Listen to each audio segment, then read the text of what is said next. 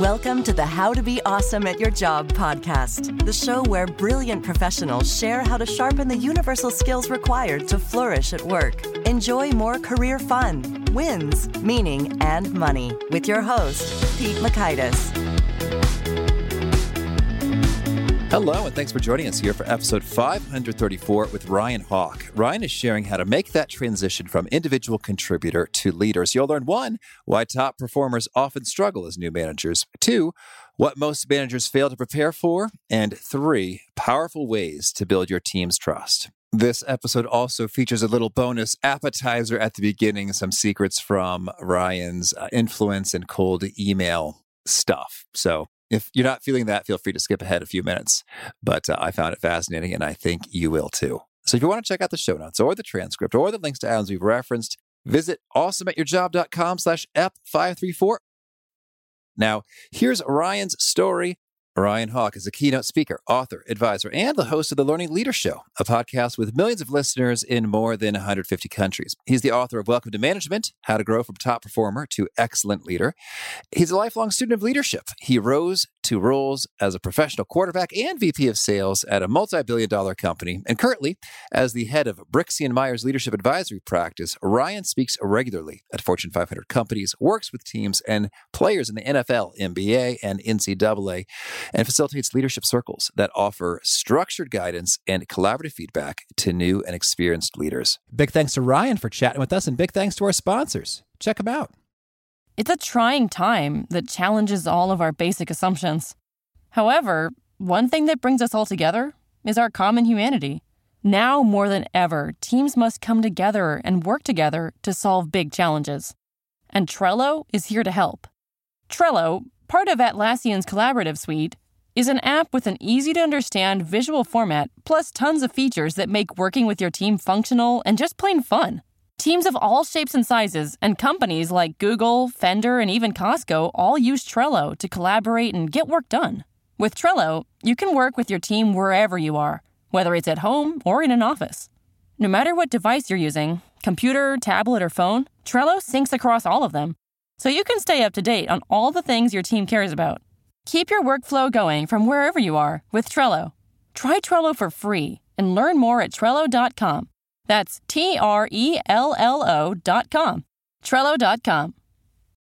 Now, here's Ryan. Ryan, thanks for joining us here on the How to Be Awesome at Your Job podcast. thanks so much for having me, Pete. Excited to be here with you, man. Well, I'm excited to be chatting. And I want to hear, first of all, so you've got a cool sales career, doing great there. And also, I've noticed on your podcast, you have had some impressive guests, some of whom kind of blew me off. blew you off?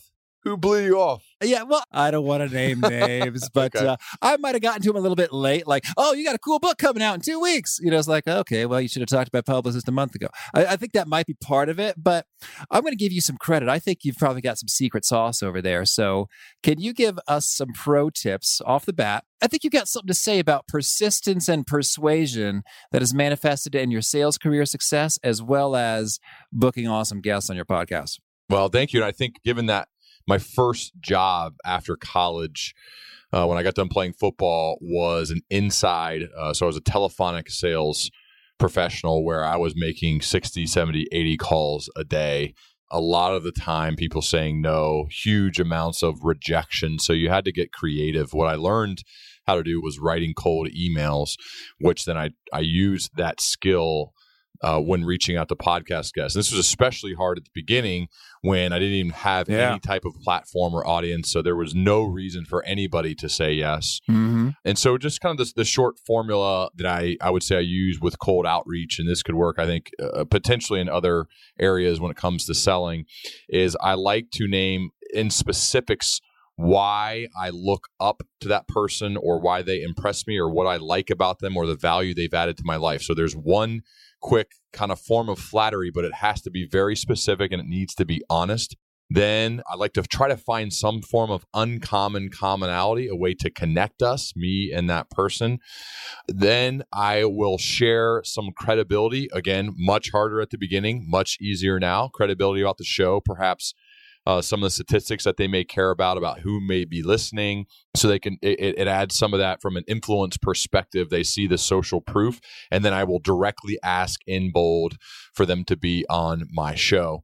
But i also give them an out. Uh, if this now is not the right time no worries. We can do it another time. Just let me know.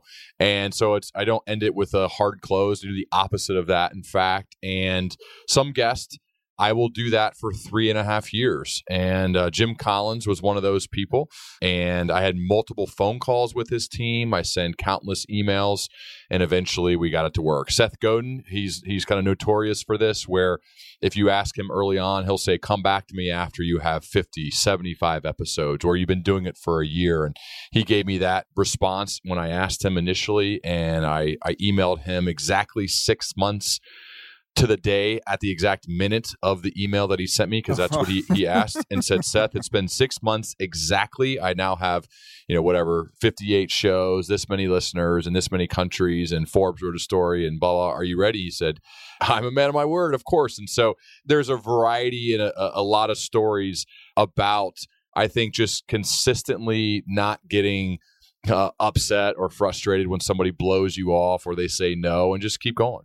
Uh, just stay at it. Not not being annoying but also never quitting when it comes to somebody saying no or ignoring you. And i always believe always that no simply means not yet. Mm-hmm. and so if you say no or you ignore me that just means it just hasn't happened yet. It's going to but it just hasn't happened yet. And i take that approach to, to really everything when it comes to uh, sales as well as uh, getting podcast guests Oh, I love it. You know, I had a feeling that, that there was something to it. So that persistence, what do you think is roughly the appropriate cadence for follow up? You mean like if they ignored you and went to email again? Yeah. Yeah, I'll usually put a little thing on my calendar for a month, so it's not really quick, and I'm trying not to to be annoying. Uh, maybe they forgot it, maybe they never even saw it, uh, maybe they just quickly deleted it, whatever it may be. But I'll keep to it and try to tweak it or change it. I know how this goes because I, I, get these notes from publicists now, as you probably do as well. And they're promoting their clients to come on your show and they send one. And sometimes they'll send them every single day. And that that is not, uh, I, to me, that's not a good process for me to work with you long term. That publicist may be ruining their shot not only for that client but for all their clients so you do have to be careful and understand that that delicate balance between being persistent and being annoying well, and could you maybe just give us an example or two when it comes to an uncommon commonality sure. and a sincere bit of flattery? So, one of my favorite writers is Adam Grant. He wrote Give and Take, he wrote Originals. He's really smart. Adam Grant went to graduate school at the University of Michigan. I played a football game against the University of Michigan at their stadium while Adam was in school. There you go. So I told him specifically why I uh, give and take, how it had changed my life. It changed my view on the world that givers are going to be successful. So I gave very specifics on why uh, what I learned about being a giver from his from his first book, Give and Take. Then I told him, You may have been in the stands and watched me score a touchdown in the south end zone at the big house, University of Michigan. And then I, I said, and here is my podcast. I'd like for you to come on my show, and then gave some of the social proof there. And he said yes. And so that that is one of the the examples I do use now. I, that that's one of the better ones. I'm not going to lie. I don't have uh, that good of one for all of them. Play football everywhere. yeah but I still had to dig and do some work and to understand the timing and look into it, right? So my point is, it does take some research, it takes some work, uh, it takes some thought to one say specifically why uh, that person's work has impacted you, and then try to find something you have in common. It's not always that tight or that good, but you could probably find something if you look hard enough. I dig it. Well, well thank you, mm-hmm. Ryan. I've been curious about this for a while. and, and so and, I think that's helpful because uh, many of us they got to do some cold outreach from time to time. Mm-hmm. We got to persuade, uh, even though it's not our our that's like an appetizer, if you will, yeah. to the main dish. I wrote a little article about this. I'm happy to send you the link so that you could you could link oh, it. yes, you thank want. you. Yeah, I, yeah, I would appreciate that. Yep. Okay. So that's like an appetizer to the the main entree of this conversation, which is about getting started in management. So I've got a, so much to dig into here. So let's maybe once you open us up by sharing a, a, compelling story that that really conveys how this concept is important and, and overlooked when you're making that leap from top performer to excellent leader? Well, the, the interesting uh, aspect about this. So I came come from uh, my first job again was a, a, telephonic sales professional making 60 70 calls a day. And as I as I learned how to do that well and performed at high levels, uh, like a lot of sales organizations, there's stack rankings. And what they do when they get an opening typically is they look at the stack rankings and the top three or four people get the opportunity to interview for the management job. Now, I understand why this happens. I get it. I've even been, I've done this as a leader. However, really, the thought that just taking the top performer and saying, well, you're going to be the manager, it doesn't really make any sense. In fact, in sports, if you take the very best of the best players, almost none of them make good coaches the best coaches are like the backup quarterback, the backup point guard, right? The catcher in baseball. These are the people who have to use more of their intelligence than just pure sheer athleticism or, or sheer talent in the business world. So that's one of the first issues is that we don't always choose the right people. But in, in my case, I got lucky. I was one of the top performers. And so they did give me the opportunity. And I was able to lean on some of my experience as a leader in the sports world, playing. Uh, I played quarterback in college and a little bit after college. And so I leaned on, used some of that to share why I would be a good leader. But then I get into the job and I was not prepared really for any aspect of being a manager within corporate America. I hadn't been trained on anything. I wasn't ready for any of it. And the very first week on the job, Pete, I'm 27. I'm in this nice, big, cozy office, an expensive chair, Herman Miller, right? I'm looking out this beautiful window, which I never had before because I was in the cubicle. And I turn around after gazing out my window, and and there's a 43 year old woman who is now one of my direct reports. Yeah, looking at me. She's crying. She slowly walks in my office. She shuts the door. She's kind of quivering in a way and says, Ryan, my husband cheated on me. He wants a divorce. Man. And record scratch, right? And I said, in my head, why in the world are you telling me this? what are you doing? And in that moment, I realized I had no idea what it actually meant to be a manager in a business. I didn't know. I, I, as a as an individual contributor, I didn't have to deal with any of that type of stuff, like real life the psychology of people, right? Emotional intelligence, all those parts of the job. I just didn't, I, I was ill prepared to have those types of conversations. I thought I could go in and coach about like, okay, here's how I was able to perform at a high level. But at best, that's what I could do is maybe lead like a training session on one particular topic. Yeah. But but the whole scope of the job, I just wasn't ready. And so that's that's why I focus on this specific time in someone's life because I realized that this is something I needed when I was making that leap and I didn't have it. Certainly. Well, well, now we got to know how the story resolves. You can't do that to us, Ryan. So, so what'd you say, and what happened with the woman?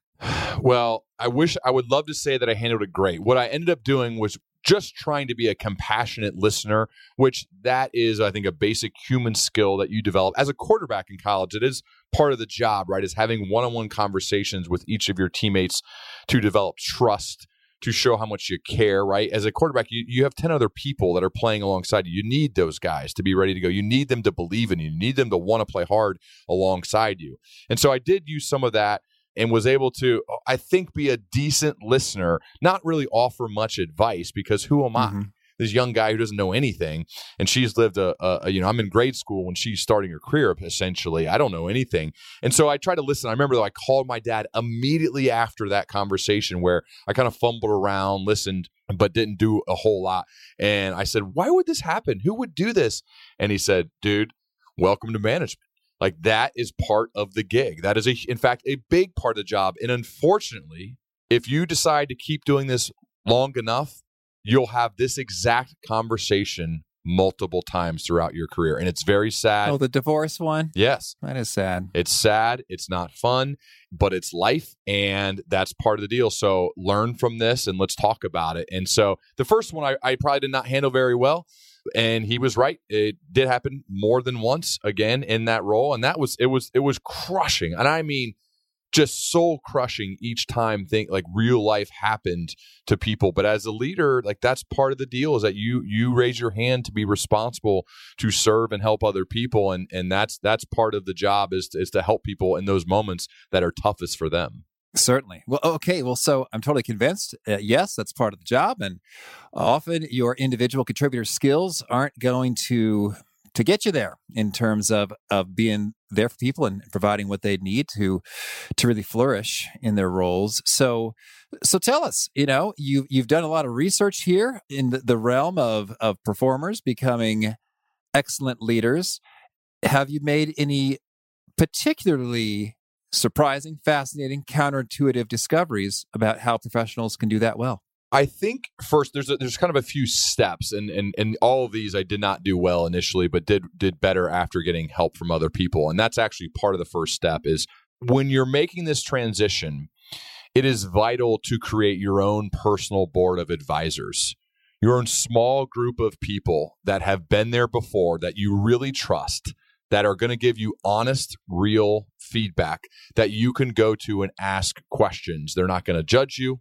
They're not going to think less of you. They're going to be there to help you. So, creating your own little personal board of advisors is critical, I think, to be awesome at your job, especially awesome at this job where you don't really fully know what you're getting yourself into. So, that think about that part of, of, of the job first is creating that for yourself. Second, my dad also to- told me early on, and he's still living a life of excellence and certainly led in corporate America for 30 plus years, and said, think about who is going to be on your team.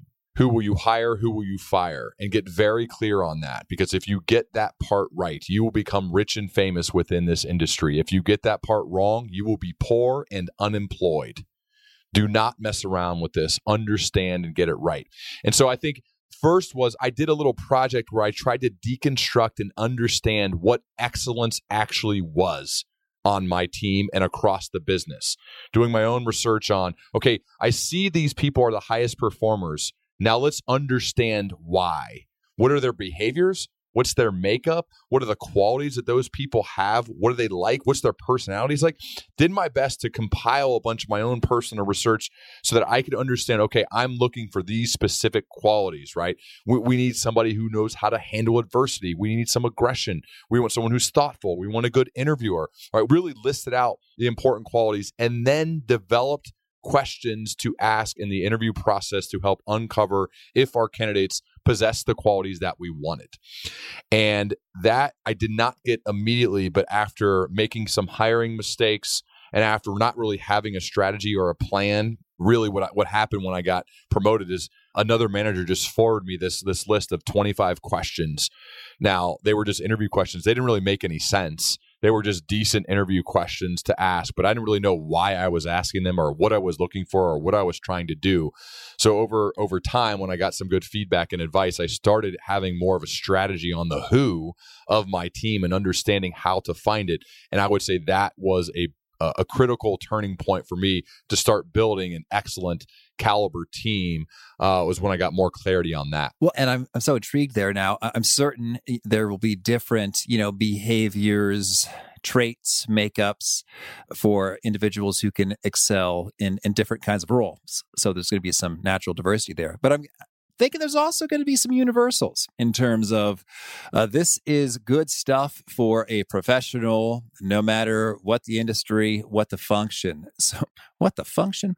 So, I I would love to to get your take on what what are some of those universals you identified, and and how do you go about hiring people who've got that going on? Yeah, so uh, great question. I love it. I think there certainly are some universals of people. Like I, it's funny, I was speaking with a, a, friend of ours. My wife and I went on a, a double date with close friends, and we were asking about how they met, and we told our story how we met. And uh, Ashley's name, the, the wife of one of my good friends, she said, Well, I made a list of non negotiables, meaning like he had to have these few things. I was like, Oh, that's interesting that you made that list. And so I, I think that's like kind of what we need to do as leaders is is is make our little list of I don't know if it has to be non-negotiables, but I, I would want them to uh, have some qualities that we we care about, we really like. And so for me, what are a few of the areas that I want to be surrounded by are people that are intellectually curious, right? Some people who realize that they certainly don't have it even close to figured out. They're trying to grow, learn. Right? These people typically are well read. Uh, they're interesting people because they're so curious. They're willing to chase something down and go after it.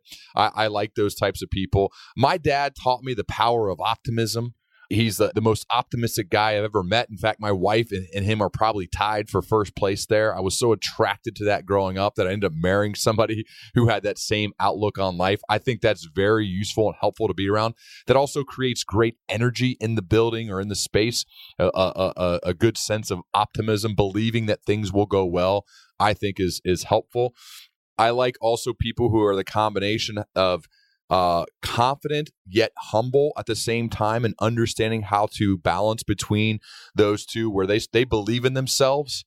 They're going to be able to aggressively pursue what they're they're going after but they're also not always using the word i. They don't think they have it all figured out. They know they need the help of other people and humble people typically are more coachable and i think being coachable is helpful and uh, uh, that's why uh, it's it's funny i ended up hiring a number of people who had military backgrounds as well as people who have played on teams, sports teams, because they've been coached and they know how to work in an environment where they need to collaborate with others. So, those are a few. One bonus that I would say that I, I look for and I test that I love, but it's not always a mandatory, is being a great writer.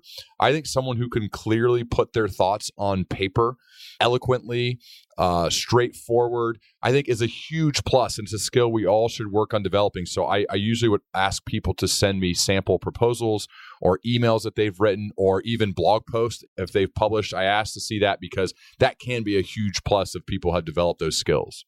Okay, well, so that is a, nice lineup there, and and some good ways to to check for that. So let's say beyond the realm of of hiring, let's say you have entered management. Welcome to it. Uh, what would you say is uh, the number one or two or three things that people just fail to prepare for. It's like, whoops, surprise. So you got one when you heard some personal issues. We got a divorce on the on the horizon. Uh, what are some other things that, that folks fail to prepare for, and, and what should we do instead? So, the word meeting gets a bad rap because we've all sat through horrible meetings, right? And what happens when you're a manager is you probably just follow the meeting structure of the person you worked for. And so if that person runs bad meetings, now you then go on to run bad meetings. And that's unfortunate. Mm-hmm. And as the leader of a team, you now are solely responsible for the success or failure of your meetings. Meetings are imperative, meetings are important. This is where communication takes place. And that's exactly what I did though when I became a manager. I, I literally took the agenda the same agenda was used for every meeting, which is another another conversation, another issue. But the same agenda was used for every meeting, and I just copied it and just did that and just kind of went through the motions of what the Monday morning meeting looked like. And I started to become the manager who had bad meetings. And it's critical. I just had a conversation with the great Patrick Lencioni about this, who wrote Five Dysfunctions of a Team and a bunch of other good books, The Advantage. And this is a, a big part of our conversation because that's where the bulk of, of in person dialogue happens. And it's critical that you get it right.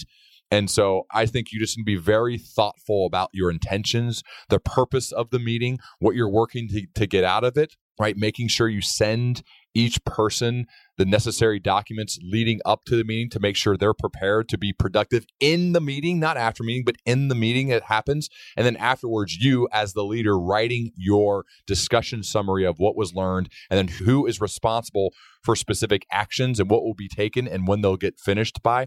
All of that is a big part that as a leader, I just I didn't do any of it when I was getting started and had to learn the hard way by being another yet another manager who ran bad meetings till he eventually learned a better way and that that took some time and, and certainly mistakes and again that's why the book is written is to help people not make the same mistakes that I did. All right, excellent. And so uh, we'll uh, avoid doing those things and get real clear on on the meetings and the agendas and and what they they need to to cover to be excellent. Well, so let's say in particular, like I think that scenario you mentioned in, in terms of uh, when you are managing someone who is older and more experienced than you, how do you navigate that? I think it's really hard. Part of earning respect, though, I think the ways that I try to earn respect is to show people, regardless of my age or their age, that I'm going to be deliberate about working on my skill development on a daily basis. So they know that I'm I am the type of person who's going to try to improve. I also will want to lean on them and ask them about perhaps if they have more life reps than me, right? They have more experience than me then let's tap into some of that. Let's see where we can, we all as a team can benefit from that. So I, I've had people who are as old as my grandparents working for me. They obviously have some experience that we would be fools not to listen to. And I think it, it is, as a leader, to be secure in yourself enough to say, hey, we'd like you to take the lead on this specific meeting or this specific training session. I want to tap into some of your knowledge and wisdom that you've gleaned over the years, right? Don't make them feel any type of being left out just because they're so much younger. So I really like to lean on people who have more experience than me, figuring out where their kind of zone of genius is, and then let's empower them to share that with the team so they have a sense of ownership within our group as opposed to maybe a weird or odd sense that they're reporting to somebody who's half their age. All right. I dig that.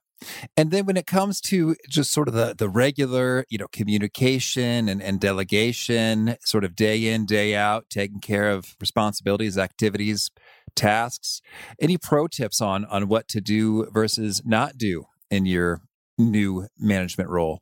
Well, it is natural especially if you're a top performer in my my world working in sales it is very natural to say do it exactly like me in fact i got bad advice from someone who was still uh, who had not gotten promoted yet he said you just need to try to hire 15 people that are exactly like you literally i was told this and I was like, yeah, good point. Because if I had 15 me, they would just all crush the number and we're good to go.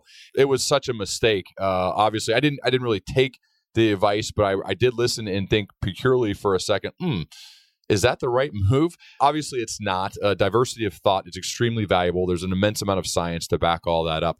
But thinking, though, that everybody should act just like you since you were successful is a big mistake. Everybody has their own style, their own personality, their own way. Your job is to coach and help unleash their power within them. Some of them don't even fully realize what that is. And so it's it's on you to ask really great questions, to learn about each of your people as individuals, to understand what they care about, to understand why they're there. Right? I had this exercise called a getting to know you document. I give them this get to know you document, I had about 25 questions. Again, I can I, I have a post on this, I can give it to you. 25 questions for me to get to know them as a person, some of their uh, what they're about, what they like, what they don't, working styles, kind of a user manual type of a. There's a section of that for it, so I understand how to best work with them. We both fill that out. We then have a long form conversation about that, so I really get to know them best. And then if there's specific areas where they are they really excel or it's a strength, maybe they are a person that we can delegate some sort of work to based on what we've learned. But you've got to do the hard work up front to deeply learn and care about each person as an individual because, as you know, Nobody will care how much you know or what you know until they care that you really care about them as a person. And so that's the job of the leader to take the lead on making that happen from the very beginning with with again a number of different exercises, but getting to know them is certainly one that I've implemented and it seems to have worked pretty well. Well, let's certainly link to those questions. Could mm-hmm. you give us a, a teaser, a question or two that that's often seems to result in some handy insight? So I'll share some basic ones and maybe some sneaky ones here. So I will ask them the name of their spouse and kids if they're married and have kids and their address. And here's why. If you happen to have somebody who uh, is a top performer and you really want to make them feel the love, advice my dad gave me, make sure people feel the love uh, and they're doing really well and, and they're and let's say they're also helping other people like their actions are just they're really good. They're people that you you want to make sure they feel the love. I would send a handwritten note to their spouse and kids. Along with it i would usually send some cookies and and i would uh, on the get to know you document i'm finding out not only the interest of that person but the interest of their family. And so in one case i remember uh, it was a it was a specific video game that the kids had wanted. And so I bought the video game, cookies, wrote a handwritten note to this gentleman's wife and their kids saying, Your dad, John, is absolutely crushing it. He's also helping others while at work, helping them be successful in addition to him being successful. I am so grateful that he is on our team. Because of him, we are much better off. You should be so proud of your dad. In fact, why don't you eat some cookies and play this video game and say thank you to your dad for working so hard? And one of the things I found is when you love on the people who your people love, right? So kids and spouses of them, there may be no better gifts, right? I'm a dad. Like, I want my kids to think I'm cool or that I work hard. So there, there may be no better gift. And it shows that you're thoughtful. So those questions were put on that initial get to know you document. So I understood and knew his kid's name. I didn't have to ask for it, I didn't have to ask him for his address. So it was a complete shock and surprise when these things show up they're personalized, set to the right address, and they actually make sense. They're not just a f- fruit basket, right? They're they're they're specific for that person. It can go a long way, and I developed real relationships with these people that worked on my teams and some of them I haven't worked with in more than 5 years and we're still friends to this day because we both took an interest in in developing a real relationship and caring about one another and that then created the environment where people wanted to come to work and excel and, and perform at excellent levels consistently because they knew that their their leader cared about them. That is uh, an excellent story, and I'm all about it. Thank you. Mm-hmm. You make reference to also having an operating framework. Mm-hmm. What do you mean by that? And why should we have one? And how do we make one? so over the course of these 350 interviews on my podcast the learning leader show i noticed that people kept using the word framework or standard operating procedures for themselves for how they behaved for their actions for how they made choices and i started thinking uh, i remember i was talking to ryan caldbeck ceo out in silicon valley and he was talking a lot about his frameworks and i, and I was a little bit embarrassed I, like, I don't I don't really even understand what he's talking about. I don't have a framework for how I behave or how I make decisions. So, so right after that conversation, I wrote down kind of like, what are the optimal ways for me to create a great day? What are the ways for me to think about how I make decisions, how I act, how I behave? And so that's why I created my framework and I encourage others to. And mine's simply four parts. This would equate to a really good day for me. Four parts. The first part of that is that I have an intake engine. I'm going to be a consumer of knowledge, of information. So I'm going to read.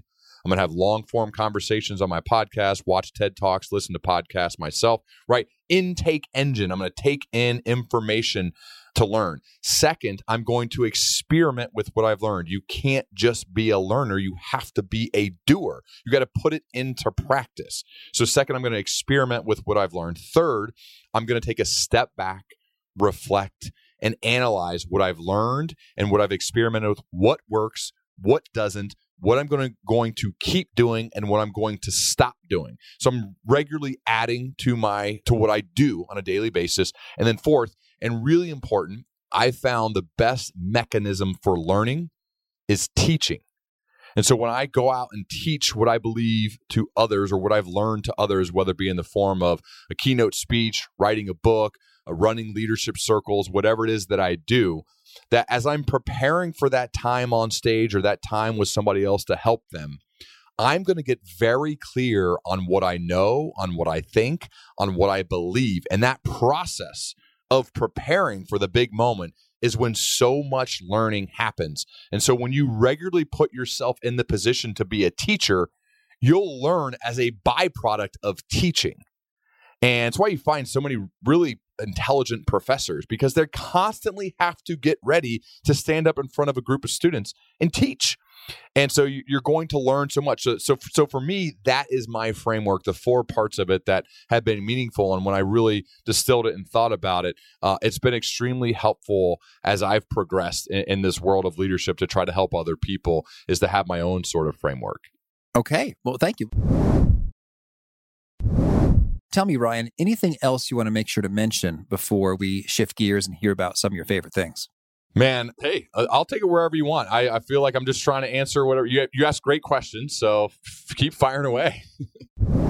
While you're doing your leadership learning, also consider learning an instrument. Did you know that learning an instrument has been shown to reduce stress, boost your immune system, and enhance brain development? Well, our sponsor, Fender Play, provides a complete online learning platform for guitar, bass, and ukulele. With Fender Play, you can play your first song in just minutes with their short, easy to follow lessons taught by master instructors. Fender Play takes a step by step, song driven approach based on your own music taste and your schedule. You can access from your phone, tablet, or computer, picking up right from where you left off. I really appreciate how they start from the very beginning and then move bit by bit so I, I don't get sort of lost or they don't away from me. Like, these are the different strings of a guitar. Okay, cool. Thank you. That's where I'm at. And I don't feel at all self conscious about how I sound or like I'm inconveniencing somebody or my instructor's waiting for me because, well, online, they can't hear me and they can't get frustrated with me. So I appreciate that.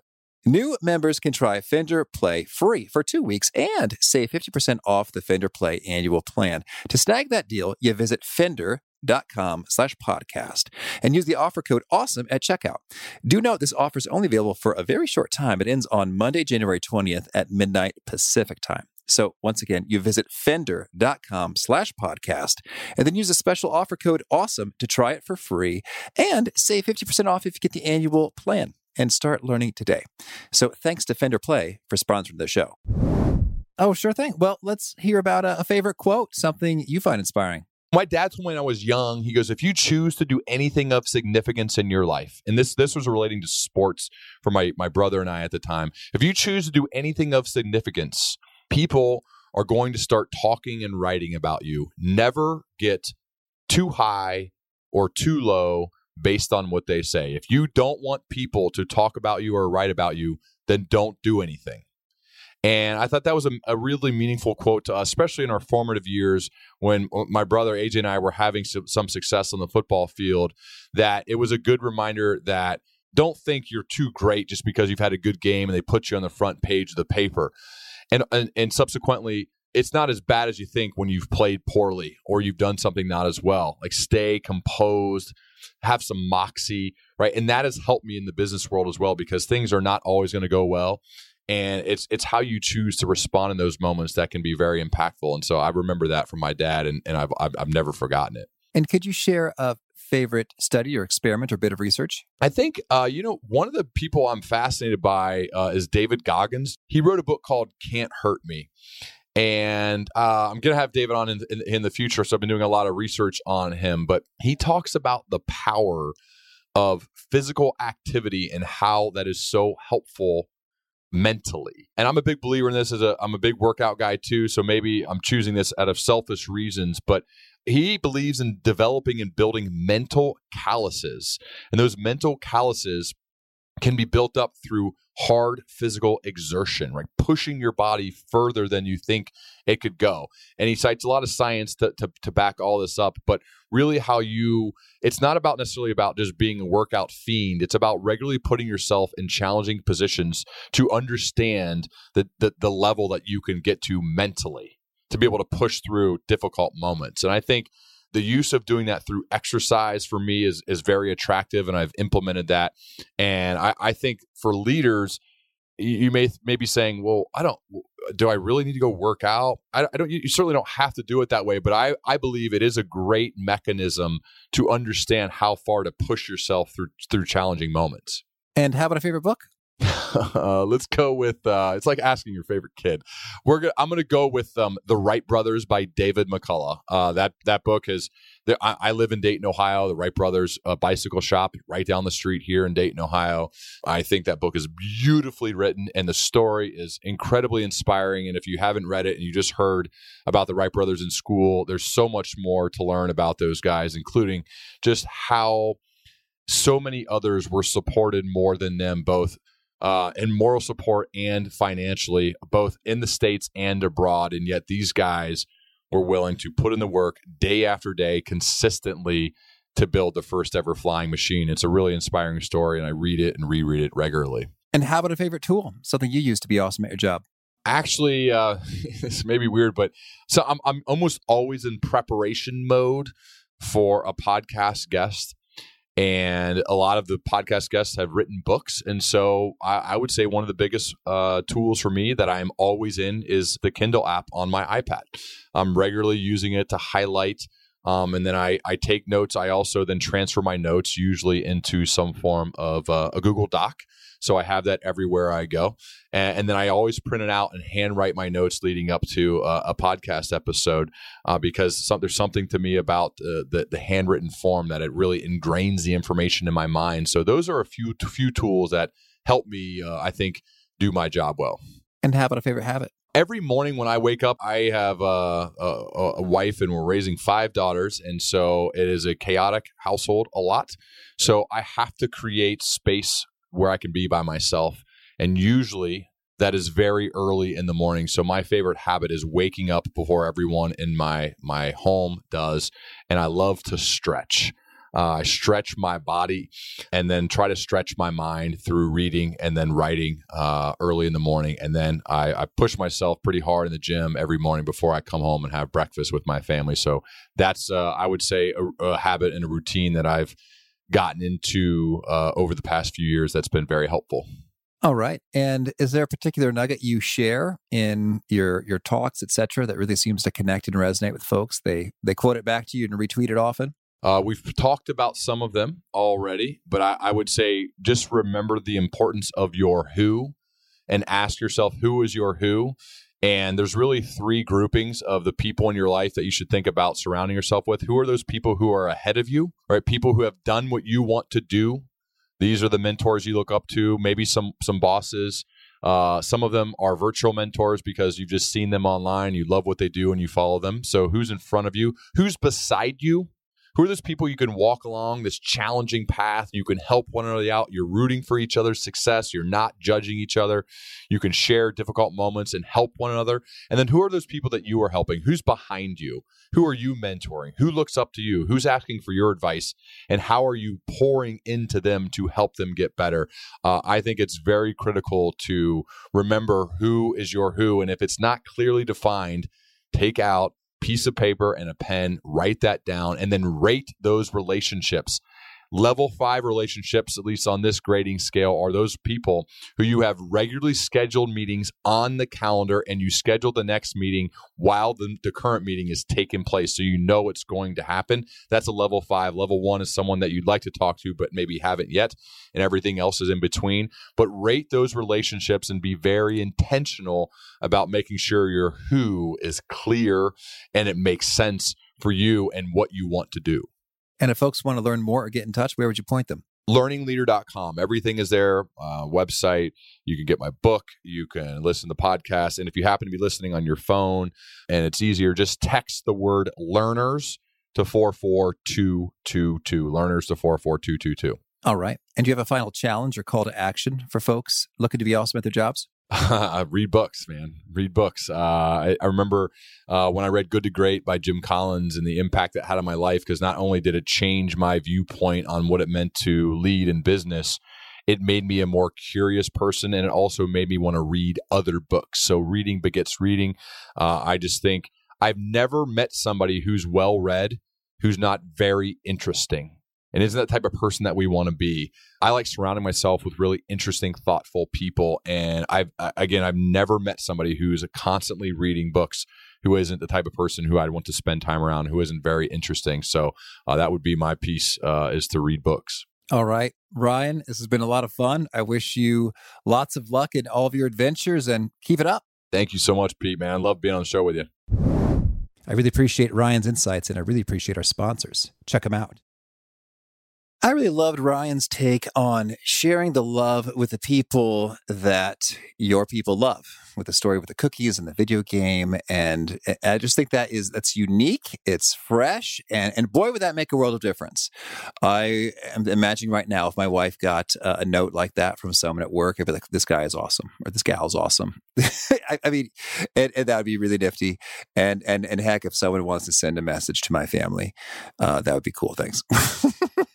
so uh, I thought that was a, a, really great bit of of thoughtfulness that it, it's sort of techniquey in the sense of ooh here's a trick that you had thought of. But at the same time when you really know your people and it comes from the heart then that's just so powerful and and unique. So I, I dug it. Hope you liked that and more from ryan. Again the show notes the transcript the links to items we've referenced are at awesomeatyourjob.com slash f534 and if you haven't already, I hope you'll push subscribe to catch our next guest. Nicole Merrill is talking about how to punch doubt in the face. Hope to catch you there. Peace. Thanks for listening. To get the most out of the show, we recommend two key things. First, check out the extra resources at awesomeatyourjob.com. You can find this episode's transcript and links, as well as the perfect episode for your situation. You can search the full text transcripts of hundreds of episodes or explore episodes tagged by topic and competency covered. Second, subscribe to the podcast and get future episodes automatically. You can subscribe by telling Siri and several other smartphones and speakers, subscribe to the How to Be Awesome at Your Job podcast, or by tapping subscribe in your podcast player of choice. If you'd like some extra help figuring out podcasts and how subscriptions work, visit awesomeatyourjob.com slash subscribe for guidance. Hope to catch you on the next episode of How to Be Awesome at Your Job.